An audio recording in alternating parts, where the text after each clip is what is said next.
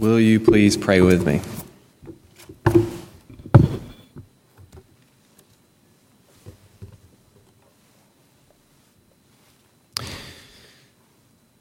Heavenly Father, you are the giver of all good things. We thank you for our salvation. We thank you for giving us the means of grace to know you. We thank you for the promise of the eternal life to come. And Father, we ask that you will meet us in this moment as we reflect on your word. We ask that you would open the eyes of our hearts to see the treasures of the risen Christ.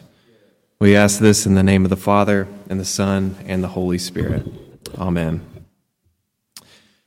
The resurrection of Jesus Christ means everything to our faith.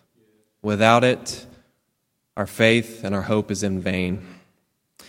The resurrection of Jesus gives us confidence in who he says he is, confidence in the restoring power of God, confidence in the eternal life to come, confidence that we too will one day receive a resurrected and glorified body. And this isn't just merely human opinion. This is a biblical reality, as we heard in the first Peter passage today. He, Jesus, was made manifest in the last times for the sake of you who through him are believers in God, who raised him from the dead and gave him glory, so that your faith and hope are in God. So here we are in Eastertide, and Eastertide is all about resurrection. On the first Sunday of Easter, we heard about Jesus' own resurrection. But last Sunday and today, we heard how Jesus revealed himself as the risen Christ. Last Sunday, we heard that he did this through his bodily presence. His disciples could see and tangibly touch him. And today, after that, he made this statement, "Blessed are those who have not seen and yet have believed." And we, of course, are part of those who have not seen and yet have believed. But faith in the unseen is sometimes challenging. Sometimes we have our doubts. Well, I think our Lord offers us great comfort in the Word today. As I prepared for this sermon, I couldn't help but notice how the Word and even the sacrament of Holy Communion are woven throughout the readings. In the Gospel passage, Jesus used these means to reveal himself to the two disciples on the way to Emmaus. And in the Acts passage today, we see the very first church using these means to know and worship the risen Christ. And I'm convinced that God has given us these means of grace to assure us in the most challenging times and to strengthen our faith as we entrust our lives to the risen Christ and wait to see him face to face. So we're going to dive into the Word. If you have your Bible, we're going to begin in Luke chapter 24, verses 13 through 35. Again, that's Luke chapter 24, verses 13 through 35. So we see this scene take place on the very day that Jesus was resurrected. And he drew near to these two traveling disciples on their way to Emmaus. And in verse 16, this strange statement is made. But their eyes were kept from recognizing him. It was Jesus keeping them from recognizing him.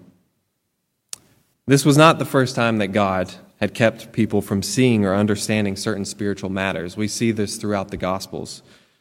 But of course, there's always a perfect and good reason that God does this. And as strange as it is, I'm convinced the reason why he was doing this was so that he could address the root problem of their doubt. The doubt which bubbled up as they explained how they thought that this man, Jesus, was the Messiah. But instead, he was treated as a criminal and crucified. It wasn't in their framework that the Messiah had to suffer and die, yet alone that the Messiah would undergo some kind of resurrection. Even with the women's account of finding the tomb empty and the angels confirming to them that Jesus had risen, they still didn't believe. They thought it was an idle tale. Jesus could clearly see their sadness, disappointment, and doubt as they talked about what happened throughout the past 3 days. And it's interesting how last Sunday we saw and we heard about doubting Thomas. And today we hear about these two doubting disciples. And oh, how we can relate. There are many times when we too doubt God. It's easy to fall into doubt when our society says that truth is only observable or measurable or tangible, or that we should be suspicious of any absolute truth claims, or when we have theologians or Christian leaders who flat out deny the resurrection of Christ, or when life just simply pushes us past our limit and we don't know how to make sense of life or sense of God. This world has a way of shaking us and shaking our faith. But Jesus pointed these disciples, and he points us back to the written word, which points all back to him. In verse 25, he said to the disciples, "O foolish ones, and slow of heart, to believe all that the prophets have spoken, was it not necessary that the Christ should suffer these things and enter into his glory?" And after he said this, he began to interpret to them all the scriptures that pointed to his death and resurrection. Jesus, the one known as the Word, was interpreting the written word. This was essentially the best Bible study in history. Now, this passage doesn't say which scriptures Jesus interpreted, but there are many that we might take a guess at, such as how the book of Jonah points to Jesus' death and resurrection, like when Jesus said in Matthew 12, "For just as Jonah was 3 days and 3 nights in the belly of the great fish, so will the Son of Man be 3 days and 3 nights in the heart of the earth." Or how Jesus' rejection is prophesied in Isaiah 53, when it says, "He was despised and rejected by men, a man of sorrows and acquainted with grief." Or how Isaiah 53 also points to Jesus' death and atonement when Isaiah writes, "Yet it was the will of the Lord to crush him. He has put him to grief when his soul makes an offering for guilt." Or how the hands and feet of Jesus being pierced is prophesied in Psalm 22 when it says, "For dogs encompass me, a company of evildoers encircles me. They have pierced my hands and feet." Or how we heard last week that Jesus' resurrection is prophesied in Psalm 16 when it says, "For you will not abandon my soul to Sheol or let your Holy One see corruption." The list could go on and on.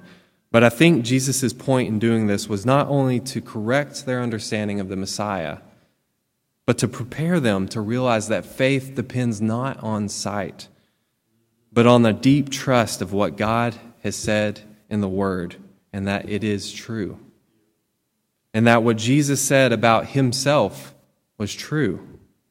And that he, as their Messiah, the risen Christ, had not failed them.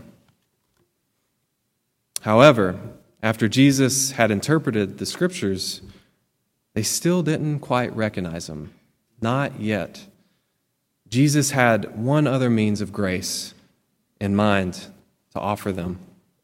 Beginning in verse 28, Jesus is acting as if he was going to keep traveling on. But the disciples urge him to stay with them overnight. And during this time, it was customary for the host to offer fresh bread to their guests. And as Jesus enters their home, he flips things around. Jesus, the guest, becomes the host. It's like when we invite, or when the bishop comes to town and he steps foot in this building, he's in charge. Though we treat him as a guest, he is the one who we assume to preach and to celebrate at Holy Communion unless he says otherwise. So when Jesus enters their home, he assumed his rightful place as Lord. And you could say that for us who invite Jesus into our own lives, he assumes his role as Lord within our lives. Our lives are no longer our own, but we owe everything to him. Everything we are becomes obedient to our risen Lord. So in verse 30, he begins to take bread. He breaks it and blesses it and gives it to the disciples. Immediately, we're reminded of the Last Supper between Jesus and the 12 disciples back in chapter 22, when Jesus first instituted the sacrament of Holy Communion. But it's at this moment that Jesus finally opens the disciples' eyes. They recognize him. They see that the Lord is in their house, ministering to them through the breaking of the bread. And then he vanishes. And in the abrupt silence, the disciples look at each other and say, "Did not our hearts burn within us while he talked to us on the road, while he opened to us the Scriptures?" And they quickly rushed back to Jerusalem to proclaim to the 11 disciples that the Lord is risen indeed. It was the word and the table that helped the disciples in their doubts. It was through these means that Jesus illuminated their eyes to finally recognize him. But later on in time comes Jesus' ascension, and he passes the torch, so to speak, to the church and sends the Holy Spirit to be with the church. And so now we come to Acts chapter 2, verses 36 through 47. Through Peter's preaching, the Spirit was doing exactly what Jesus said he would do, to convict the world of sin, righteousness, and judgment. And by the power of the Spirit, the Word was doing what it was intended to do, as Hebrews chapter 4, verse 12 puts it, "For the Word of God is living and active, sharper than any two-edged sword, piercing to the division of soul and of spirit, of joints and of marrow, and discerning the thoughts and intentions of the heart." Peter's sermon was full of the resurrection truth and power. And in verse 36, he ends his sermon by saying, "Let all the house of Israel therefore know for certain that God has made him both Lord and Christ, this Jesus whom you crucified." Well, this just wrecked Peter's audience. Verse 37 says they were cut to the heart. The word pierced through their hearts of stone and opened their hearts to God's grace despite their sinfulness and his love being poured out upon them. And as they surrendered their lives to Jesus, we see the church begin to grow. And we see their worship was centered around the word and table, similar to how we do today. As verse 42 says, they devoted themselves to the apostles' teaching and the fellowship, to the breaking of bread and prayers. The apostles' teaching was largely about showing how the Scriptures point to Christ and preaching the good news of the gospel. It was precisely what Peter refers to in the First Peter reading today when he says, "Since you have been born again, not of perishable seed, but of imperishable, through the living and abiding Word of God. For all flesh is like grass, and all its glory like the flower of grass. The grass withers, and the flower falls, but the word of the Lord remains forever. And this word is the good news that was preached to you." And then there was the breaking of the bread, which is referring to what we know as Holy Communion. Just like the two disciples in the gospel reading today, the church in Acts encountered the risen Christ through Holy Communion. And we too get the opportunity to encounter the risen Christ every Sunday at the table. Though he is bodily absent, he is spiritually present, and he meets us in the bread and the wine. It's not only a time for us to remember his death and resurrection, but it's a time for us to receive from him. When we partake, we receive strength for our souls. We receive the comfort of God's forgiveness. We receive confidence in the eternal life to come. And we receive a renewed sense of unity and love within the body of Christ.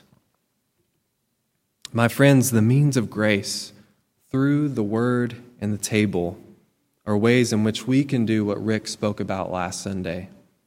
Practicing resurrection, allowing both the word and the table to feed our souls with the hope of the resurrection, to give us sustenance as we journey this life. And this is not just an Eastertide practice. This is a lifelong practice. And my hope is that you will walk away from this sermon with a strengthened confidence in the trustworthiness of Scripture, that this gift of revelation to us will be for you a lifeline to the risen Christ, a source of confidence in Him even when you cannot physically see Him, at least not yet. And also, here in a few moments, we're going to come to the table together. Remember that in the gospel reading today, when the disciples reached their destination, Jesus acted as if he was going to keep going on. But the disciples urged him to stay with them. They were intentional about remaining with him. And if they let him walk on, they would have missed the chance to receive bread from the bread of life himself. So I encourage you, as you come to partake of the body and blood of Christ, don't rush through it. Don't worry about holding people up. Don't just go through the motions, but rather come eager for a fresh encounter with our risen Christ. Come ready to abide with him and to receive the many blessings and benefits that he has for you today. Amen.